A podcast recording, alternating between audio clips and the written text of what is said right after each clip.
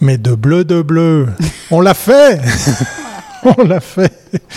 C'est dingue, salut, hein salut Victoria. Salut Thierry. Mais on a fait quoi au fait? Parce que là, on, on a fait 300 épisodes. Aujourd'hui, c'est la 300e. 300e, 300e 300e rendez-vous Dingue. quotidien, tous les jours, Ouais. depuis euh, deux ans, à cause ou grâce à la pandémie. On a la chance, on a la joie, on a le privilège d'accueillir comme ça eh ben, plein de gens sympas, plein de gens intéressants, plein de sociétés prometteuses, plein d'innovateurs, plein Plein de, plein de de spécialistes. communicants, de- plein de voilà. marketeurs, de journées médias. Et voilà. Voilà. Et donc, il n'y a pas de, de, comment dire, de décor, de déguisement. C'est un jour comme les nôtres, comme, euh, comme les nôtres, Oui, comme les autres, on a envie de dire. Mais ça nous fait quand même un petit pincement au cœur. la millième, la millième. La millième, euh, on fait un truc. On fait un truc. Ouais, ouais, voilà. La 300, c'est encore petit. Allez, on peut encore grandir. Du coup, si vous avez envie de bah, partager des messages d'amour, d'encouragement, ce genre de choses, hein, bah, vous pouvez le faire. hein. Le chatroom, la chatroom est ouverte. On serait très content de voir des petits messages sympathiques. Et vous savez quoi? Essayez de motiver un max de gens autour de vous pour qu'ils s'abonnent aussi à ces fameux contenus, puisque vous pouvez le faire sur YouTube, vous pouvez le faire sur Facebook, vous pouvez le faire sur les plateformes de podcast. Vous choisissez celle qui vous plaît. Euh, nous, ça nous ferait un super, super cadeau pour la 300e qu'on va sans plus attendre démarrer, Victoria. Encore bravo pour ce que tu fais. Toi aussi.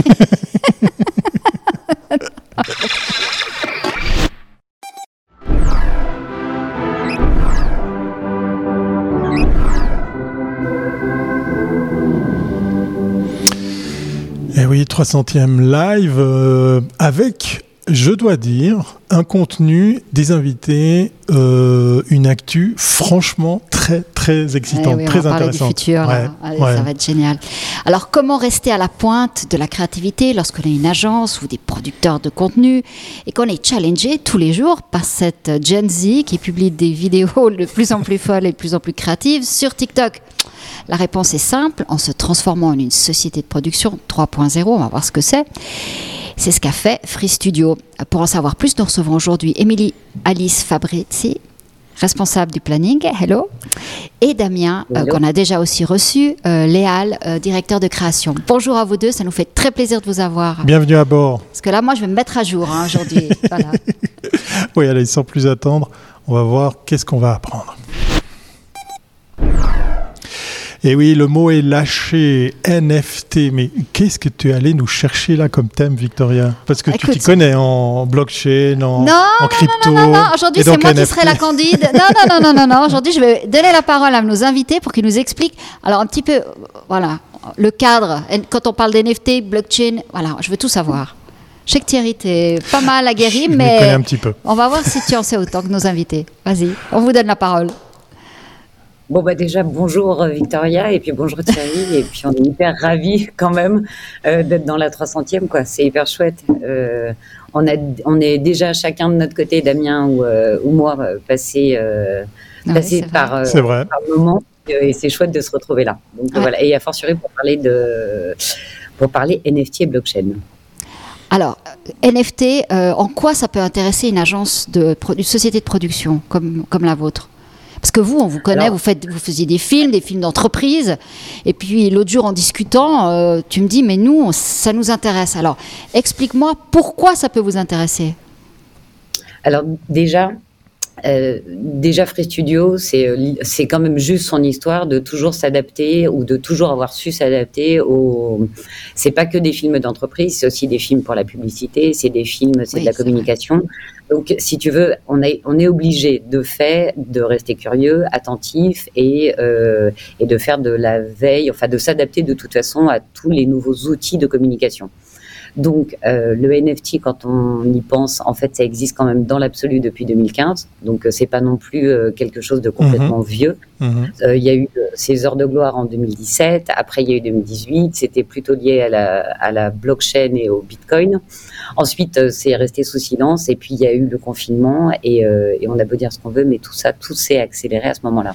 Donc, pour nous, euh, en fait, donc, on n'est pas rentré en 2015 ou en 2017 dans les cryptos, la blockchain et les NFT, ça c'est sûr, mais ça fait quelques mois, euh, ça chiffre même maintenant, je pense, euh, enfin ça fait un an, que euh, ce truc, cet ovni qu'on a eu du mal à cerner au début, a franchement commencé à nous intéresser.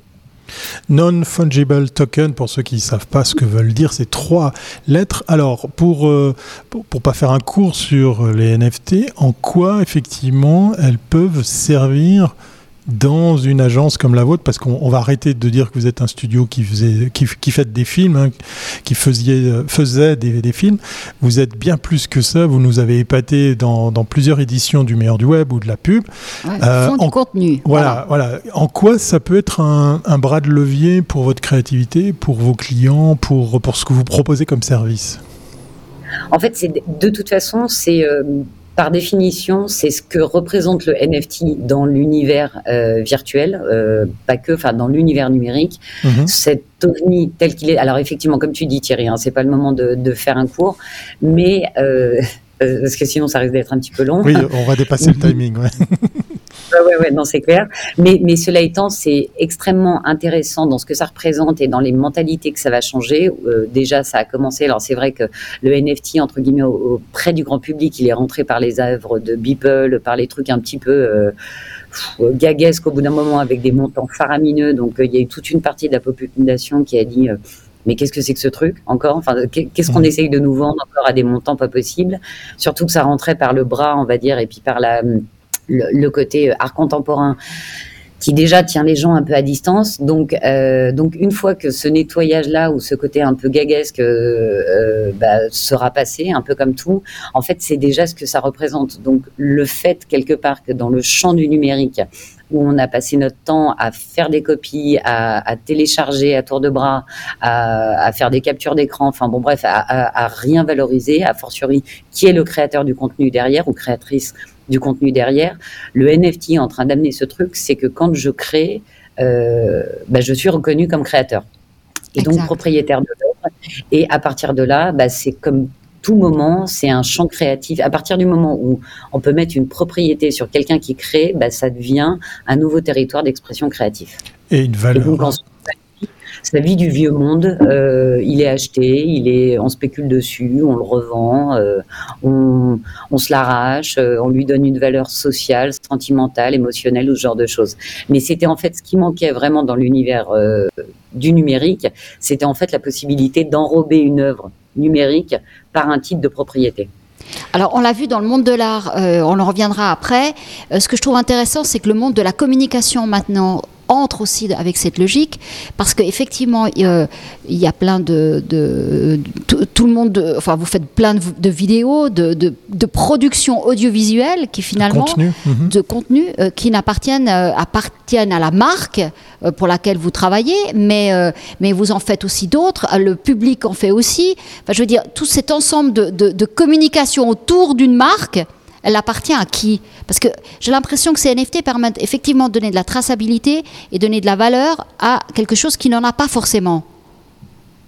Mais quelque part, en fait, c'est la question de la valeur, c'est la valeur sociale et a fortiori dans nos métiers. Euh, quand on travaille, par exemple, avec euh, des marques du luxe, euh, est-ce que vraiment la valeur d'un objet, c'est vraiment tous les composants qui la composent et toutes les matières qui la composent, mmh. ou euh, ou est-ce que c'est euh, bah, finalement la marque qui la porte? Est-ce que c'est la communauté qui est attirée par ce produit? Donc quelque part, le NFT il fonctionne aussi en tant qu'objet actif numérique, on va dire, objet numérique ou actif numérique, c'est un peu la même chose. Donc on est sur des valeurs sociales. Euh, donc il y a l'émetteur qui rentre en compte, il y a la créativité euh, et Damien en parlera nettement mieux que moi par rapport à, euh, à un contenu quel qu'il soit vidéo, print, affiche ou ce genre de choses. Je veux dire s'il n'est pas créatif, s'il n'y a pas quelque chose qui différencie, qui est plus pertinent, plus drôle, enfin etc etc. Le NFT c'est un peu la... c'est juste qu'on a mis un nom juridique pour une création. Oui, voilà. parce que parce que pour les, les, les, plus anciens dont je fais partie, hein, rappelez-vous, un temps, pour prouver l'existence d'une œuvre, on pouvait, par exemple, pour la Suiza, s'envoyer une cassette audio. Hein, vous vous rappelez, hein, c'était un support en plastique avec une bande magnétique à l'intérieur. On s'envoyait par la poste. J'ai vu ça. J'ai vu, je l'ai vu. Et, c'était un moyen légal parce qu'on mettait en œuvre un, système euh, authentique, hein, celui de la Poste, pour dire oui, à cette date, à cette heure, ce jour, je suis, euh, euh, je suis à l'origine de, cette œuvre. C'est là où effectivement la blockchain vient renforcer ou faciliter ces, démarches aussi sur l'aspect juridique. Je trouve qu'il est intéressant aussi à, citer. Hein. Merci effectivement, bah, Alice, d'en parler. Oui. En fait, le NFT ne peut exister que parce qu'il y a la technologie blockchain. En fait, si on le reprend d'une certaine manière dans l'ordre, c'est grâce à euh, ces enregistrements, cette infalsification, mhm. euh, le, fait d'avoir cette traçabilité que permet la blockchain, euh, que le NFT peut émerger et peut vraiment exister. Parce que le NFT, c'est pas quelque chose qui est décroché de la blockchain, c'est justement parce qu'il y a la blockchain. Comme ah. quelque part, c'est parce que Instagram existe, parce qu'il y a Internet. Mais c'est une euh, espèce de trademark alors. C'est comme euh, simplement tu. C'est un contrat. C'est un contrat. C'est bien plus qu'une une trademark. C'est-à-dire que tu peux inscrire et, dans le marbre, comme vient de le dire Emilia Alice, c'est que tu inscris ça dans le marbre, le fait que à un instant T, tu as l'origine de ce contenu. Et, et c'est, on, ne va pas refaire un, un, cours sur la blockchain, mais c'est comme s'il y avait des livres de comptes sur la planète entière qui disent, voilà, Victoria Marchand à ce moment-là est détentrice des droits sur ce contenu et, là va, euh, va essayer de falsifier tous ces livres de comptes, c'est impossible. Donc c'est c'est euh, ah ben on est suivi, on est suivi, on est suivi depuis Montréal. Une fois vendu à un tiers, est-ce qu'une marque peut conserver le droit d'utiliser le NFT pour une campagne de communication ensuite? Ça c'est une très bonne question, c'est de savoir, euh, Émilie, Damien si effectivement on peut transmettre plus loin. Question qui nous est posée par Bruno en direct de Montréal, qu'on salue amicalement pour fêter cette 300e de Commune Mag Bonjour Bruno. bonjour Bruno et merci pour la question. question bien Non, non, non, je veux juste être sûr de bien la saisir. C'est que quelqu'un crée un NFT, euh, une marque, c'est ça Je vais te relire la question. Une fois vendu à un tiers, est-ce qu'une marque peut conserver le droit d'utiliser le NFT pour une campagne de communication ensuite?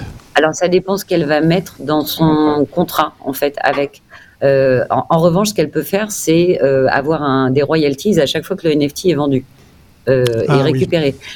Mais d'un point de vue, en fait, usage commercial, c'est comme en fait, et c'est là où c'est assez génial pour les artistes de, ce point de vue-là, vraiment, c'est qu'il y a une traçabilité.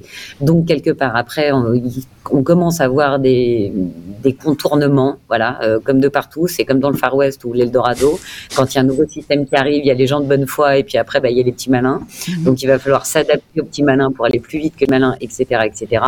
Mais normalement, et euh, si on fait ça de bonne foi, quand un artiste, par exemple, euh, Damien fait un NFT, par exemple, par exemple, qui est pas vraiment un exemple impossible, voire même.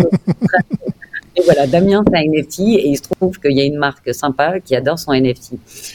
Elle, soit elle lui achète, soit elle passe un contrat avec lui d'utilisation du NFT. Mais si elle passe un contrat et qu'il n'y a pas un transfert de propriété, il gardera, il restera lui propriétaire sur la blockchain euh, à rattacher à ce NFT. Et il fait des super NFT, by the way. Ouais, ça tombe bien. Voilà. C'est pas fini d'aller à la découverte de tout ce que vous avez euh, euh, sous le coude. C'est étonnant aujourd'hui cette rencontre.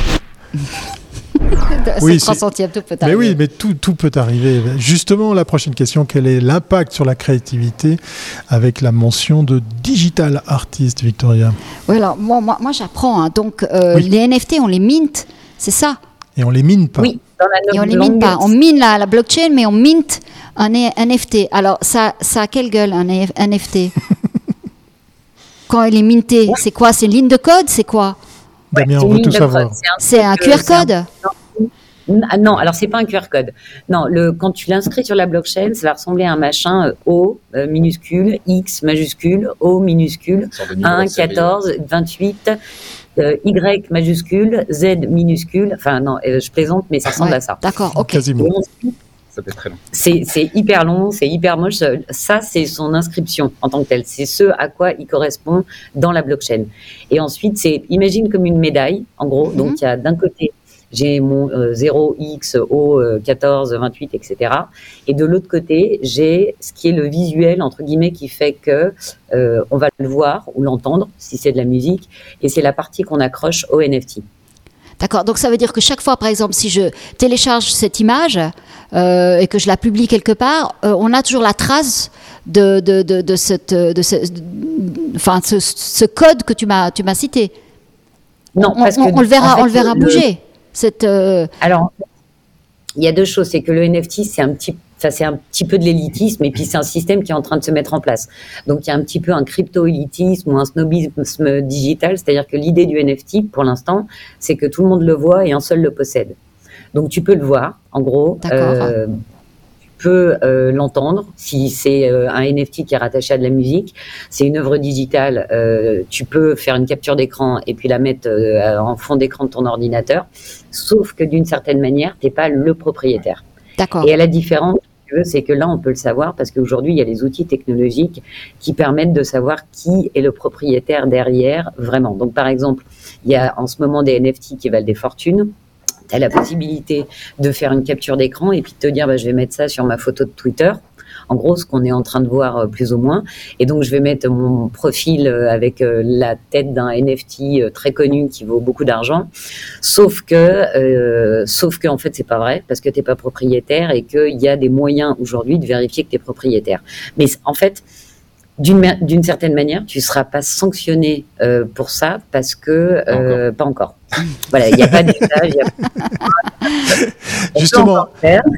Euh, justement euh, mettons de côté un petit moment les, les aspects légaux. Damien, quel est l'impact justement sur, euh, sur la créativité? Parce qu'on a bien entendu Emilie Alice euh, vanter tes mérites justement de créatif. Comment, comment, comment ça influence ton travail? Comment ça, ça, le, ça le change? Ça, ça le, Bah, ça fait, le ça modifie ouais, ça- ouvre un petit peu le, le champ des possibles dans le sens où euh, on peut très bien euh, créer, que ce soit euh, une œuvre euh, 3D ou du flat design ou du pixel art, comme on a pu le voir avec les, les- les CryptoPunks, ou, euh, ou notamment aussi en ce moment, il y a quelque chose qui, euh, qui émerge pas mal, ça s'appelle les, euh, les Azuki, où c'est des petites figurines en 2D.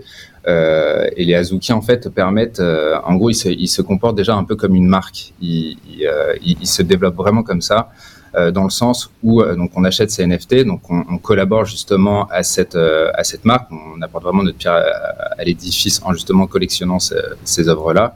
Et en fait, ces personnages-là ont, ont le but de, de se retranscrire, en tout cas dans, dans, les métaverses, pour ensuite euh, créer en fait un peu des rewards c'est-à-dire du moment où on achète euh, un NFT, euh, derrière, en fait, tout ce qui peut associer, vu qu'on rentre un petit peu dans, dans l'univers de la marque, euh, on peut avoir des rewards. Alors, euh, ces rewards, ils peuvent se traduire euh, par, j'en sais rien, moi, des, des, accès un peu privilégiés avec justement les intervenants de la marque, ou, j'en sais rien, des séries limitées sur, une, sur une opération bien précise, etc. etc.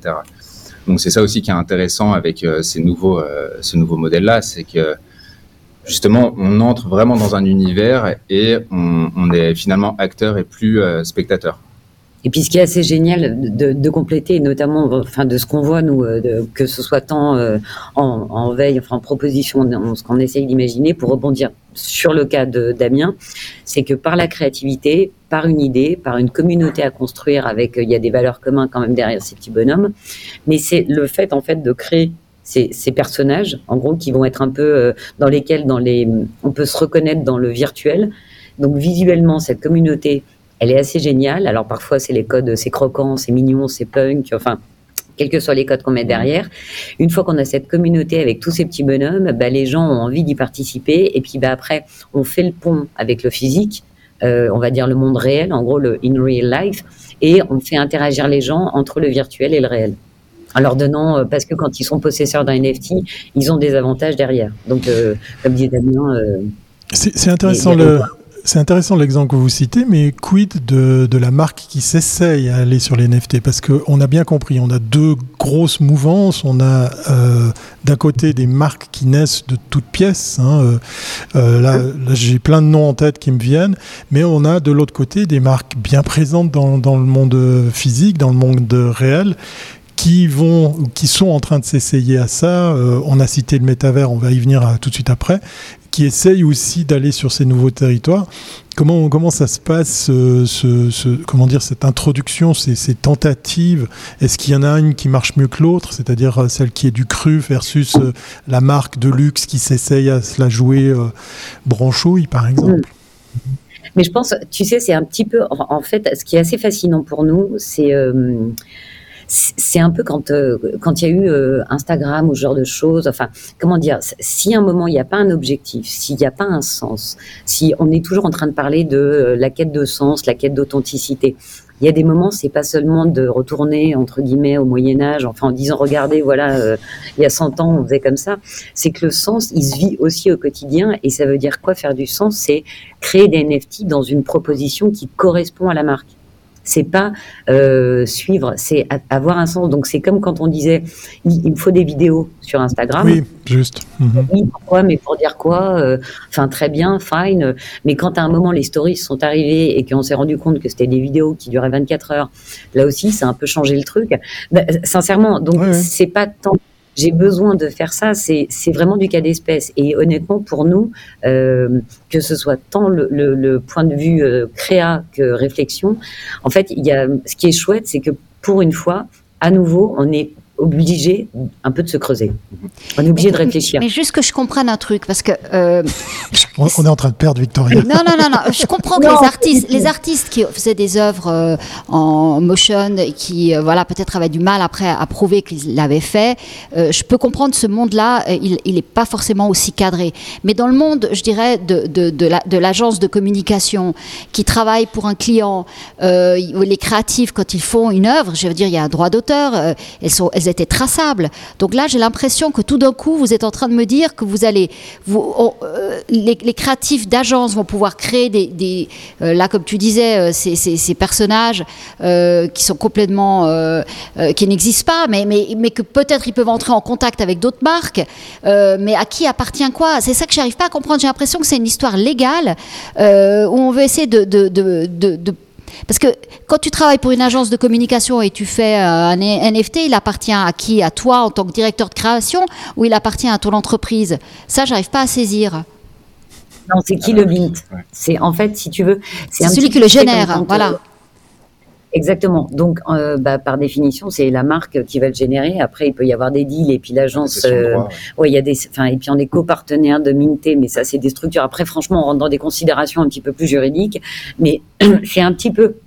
En fait, c'est un peu comme, euh, je sais pas, on fait appel à une illustration, enfin, où, enfin, il y a quelqu'un qui fait une affiche. Imagine l'époque où on faisait ce vieux temps où on faisait des affiches. Oui, tu avais un illustrateur qui faisait, qui voilà, puis toi tu lui achetais ce travail et il appartenait à la marque. Tandis qu'aujourd'hui, ce travail, il appartiendra à l'illustrateur, c'est ça? Il restera la propriété de l'illustrateur. C'est la même chose. Non, de la marque. Non, c'est la marque. C'est-à-dire qu'à un moment, c'est la partie visuelle, elle est créée par euh, bah, des, créateurs, enfin, tu vois, des designers, des digital artistes, des directeurs de création, ce genre de choses. Et puis ensuite, la marque euh, achète cette œuvre et ensuite, voilà. Donc, elle achète le, le, NFT elle le prend avec. C'est le moment où il y a l'enrobage. Euh, c'est pour ça que je te disais qu'imagine, il y a deux, en fait, c'est il y a sur la médaille. Ah, elle achète une côté de la, de la médaille, mais pas l'autre. Exactement. Et ensuite, elle, elle va euh, aller mettre la partie euh, des chiffres. En gros, ce qu'on mettait, l'inscription dans la blockchain. On va, on va continuer dans d'autres thématiques pour perdre encore plus notre. Ça me fascine parce qu'il y a un truc que je comprends pas, mais c'est pas grave. on, va, on, va, on va essayer de te garder non, mais expliquez-moi. Attendez, mais je suis sûre que je suis pas la seule. Hein. On va, faire, très court. Quand tu fais appel à un prestataire, tu as le producteur, le producteur exécutif, l'ayant droit. Et effectivement, quand tu vends quelque chose qui est réalisé pour un client, c'est celui qui paye qui a les droits. Après, effectivement, il y a tous les aspects légaux et puis le le cadre du contrat qui va déterminer où s'arrête la chose, où commencent euh, euh, les rétributions, les, la fin des droits, hein, comme par exemple pour la musique. Après tant et tant d'années, bah, ça tombe dans le libre, euh, l'open source. là, on a simplement des outils mieux, mieux foutus, plus, plus faciles, en parlant oui, tout à fait maintenant. infalsifiable. Donc on sait qui a fait l'œuvre, on, on sait qui la détient, et puis voilà, j'ai pigé. Je sais pas si on va perdre Victoria. Je vais peut-être m'y mettre. Mais non, on l'a récupéré. Attends, je vais me mettre à minter là. non, peut-être que je, parce que je l'ai pas fait, je vois pas. On continue avec euh, le prochain thème, ça va peut-être compliquer encore plus le débat. Broadcast avec le mot magique métavers, hein, comprenons en français métavers, Victoria. Tout à fait. Pourquoi cette question? Bah, parce que euh, les boîtes de production, on a vu hier, on en avait une, euh, elles ont énormément évolué, leur, leur, travail a énormément évolué. Souvent, elles ont commencé par de l'info, après elles sont arrivées par de la pub, après elles sont arrivées par des films, et puis certaines sont allées sur de la série. Donc vraiment, ça à chaque fois, ce broadcast, elles ont, dû, elles ont vraiment dû euh, changer. après, est arrivé se réinventer, est arrivé le, le, digital. Alors, pour le métavers, ce monde-là, est-ce que ça implique encore une transformation pour les agences Quand on parle de société de production 3.0, Qu'est-ce que ça implique réellement Hugo hmm. mais, mais, on apprend tellement de choses aujourd'hui, c'est complexe. Hein euh, comment Alors attends, euh, qu'est-ce que ça implique euh, Ça implique de, encore une fois, si tu, enfin, je voudrais le prendre dans le bon ordre, mais c'est ce qu'on appelle soit l'évolution organique ou naturelle. Donc c'est un peu darwinien, c'est s'adapter à son environnement d'une certaine manière. Mais en termes de, de, compétences, dans une, ça veut dire vous avez plus d'informaticiens, vous avez plus de, développeurs, vous avez plus quoi? Alors, nous, on n'intervient pas dans le développement du métaverse. En revanche, euh, Damien, il va intervenir euh, sur le concept du métaverse et euh, sur les assets à l'intérieur du métaverse. Donc, quelles sont, par exemple, les licornes qu'on va mettre dans le métaverse et avec lesquelles on va interagir enfin, Je plaisante, il ne fait pas de licorne. En plus, il déteste. Alors, c'est plus cher. Vous voulez une licorne? Ah, ça va, ça va exploser le budget. non, si tu veux. En fait, la, la chose, c'est que le métaverse, voilà, c'est vraiment le, le, le, métaverse, c'est quelque chose qui arrive en soi pour certains. Euh, le principe du métaverse, c'est un univers fictif. On va pas refaire un peu l'historique, mais c'est vrai que ça a déjà été euh, Snowball, on sait, Stephenson, 92, enfin tout ça, ça a déjà été identifié. Mais le principe du métaverse, c'est un univers fictif dans lequel les gens interagissent en temps réel grâce à leur eux virtuels. pour faire simple, rappelez-vous de Second Life, par exemple. voilà. C'est pour dire que c'est pas nouveau, hein, puisque Second Life génère encore de la thune et, existe toujours. Métavers pour contraction de méta-univers. Pour ça qu'on ne prononce pas le S à la fin. Mais ça, je fais mon petit intéressant, je te redonne le micro. non, c'est magnifique. non, non, non, euh, c'est génial. Mais, euh, mais c'est tous ces trucs. Donc, si tu veux, c'est juste, encore une fois, les outils qui s'adaptent. Euh, c'est alors effectivement, maintenant, c'est vraiment de la 3D pour le coup à mettre à l'intérieur. Euh, c'est des autres environnements. Après, il y a de plus en plus les logiciels parce qu'il faut, enfin, faut pas se leurrer, on a quand même la technologie qui nous aide. Donc, euh, il y a des sociétés par ailleurs qui développent beaucoup les outils que les agences peuvent utiliser pour rentrer dans le métaverse. Donc, euh, en fait, chacun a sa place avec euh, ses compétences.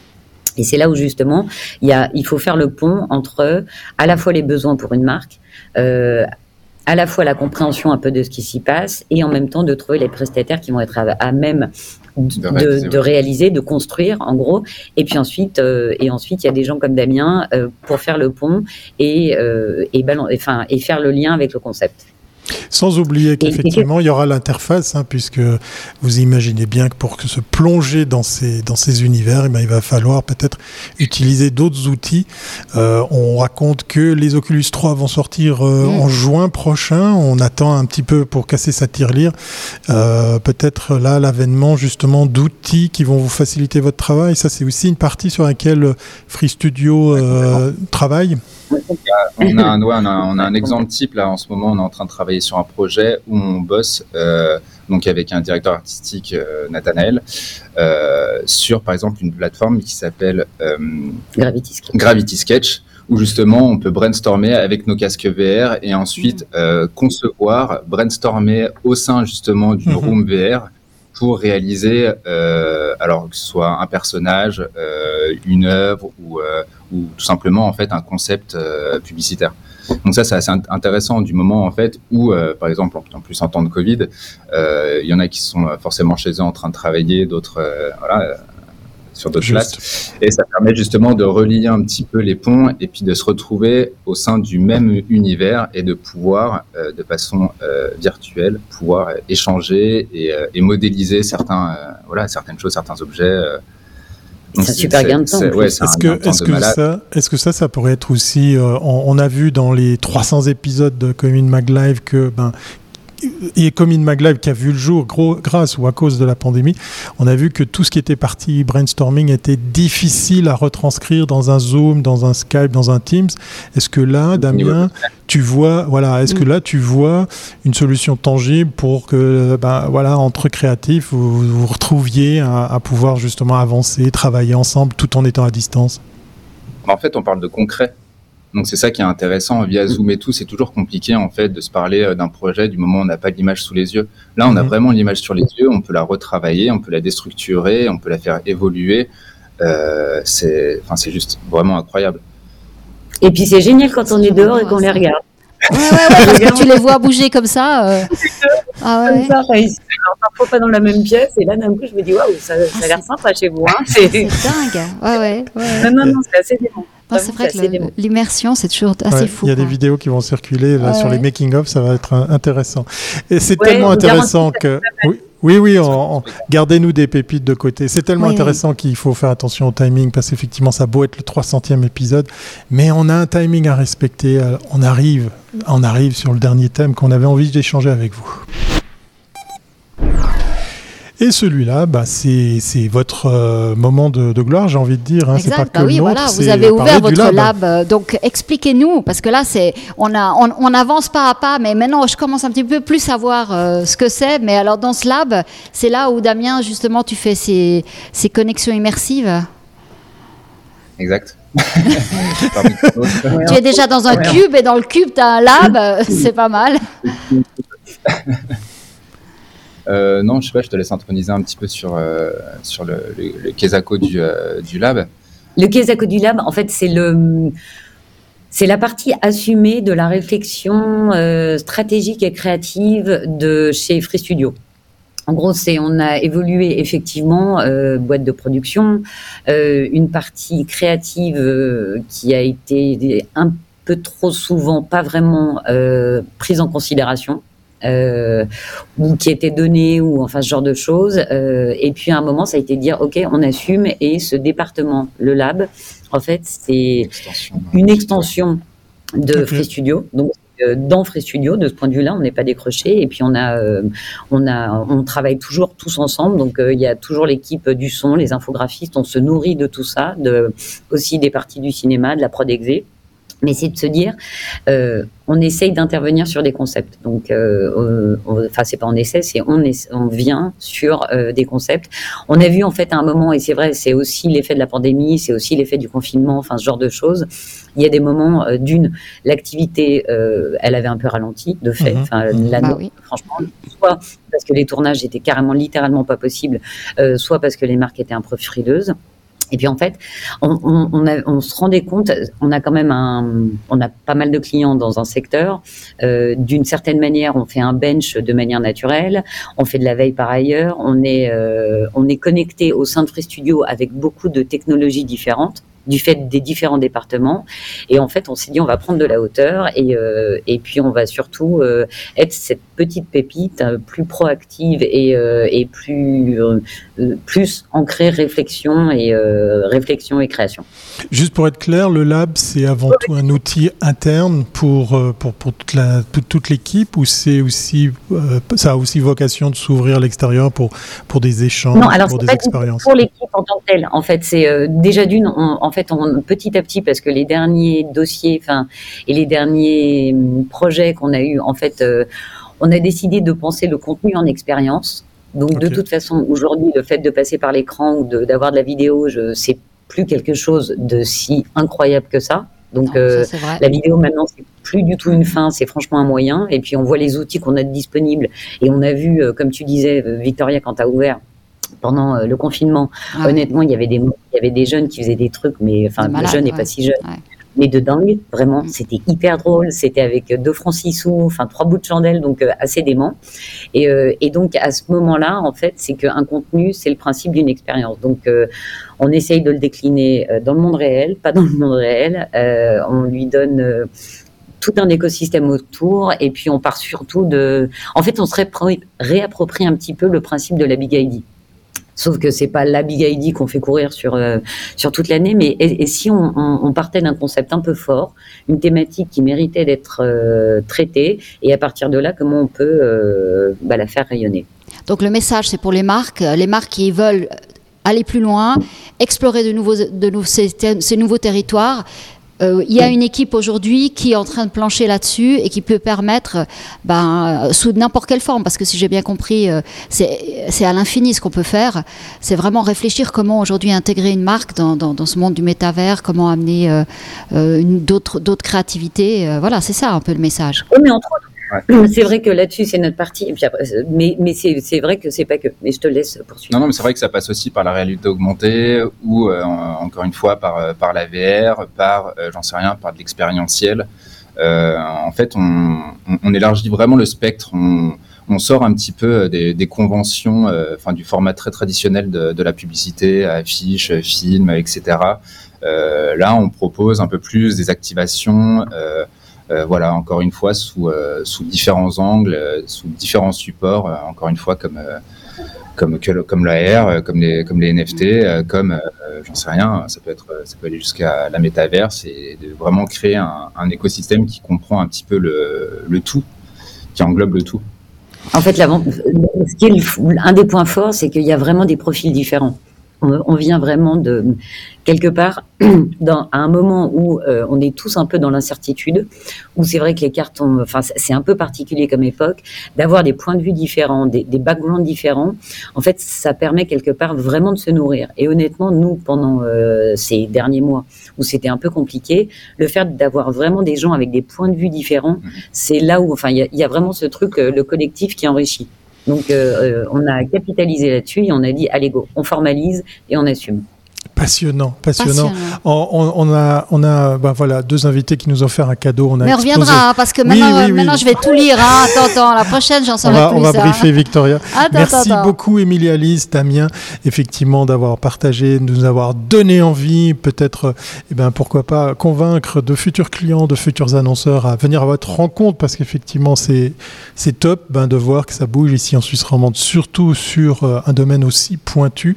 On a bien vu, effectivement, euh, euh, là les prémices de ce que pourront être euh, mm. l'innovation, la créativité avec ces outils en plus.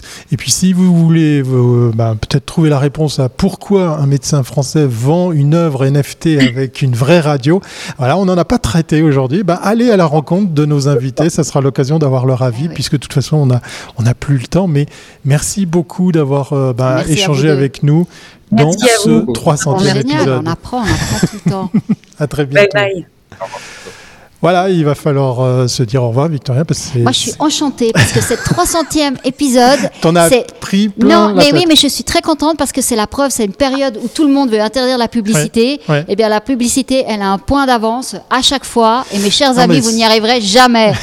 Jamais.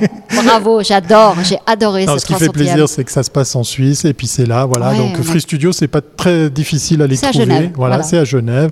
Et vous avez compris euh, le ah, simple fait d'aller à la rencontre pour le lab, c'est inspirant. Ouais, c'est pas mal. Allez, on va vite acheter de la crypto, euh, se faire plaisir. C'est le 300e. On se retrouve pas demain parce que oui, on travaille des fois sur les horaires des Comin Mag Live. Donc c'est jeudi. Hein. Ah, jeudi. Jeudi. Exact. 13h. Portez-vous bien et puis euh, partagez euh, un max cet épisode. Je suis sûr qu'il va servir, ne serait-ce que nous pour nous faire plaisir, puisque c'était le 300e Comin Mag Live. Allez, à jeudi 13h. Portez-vous bien. Bye.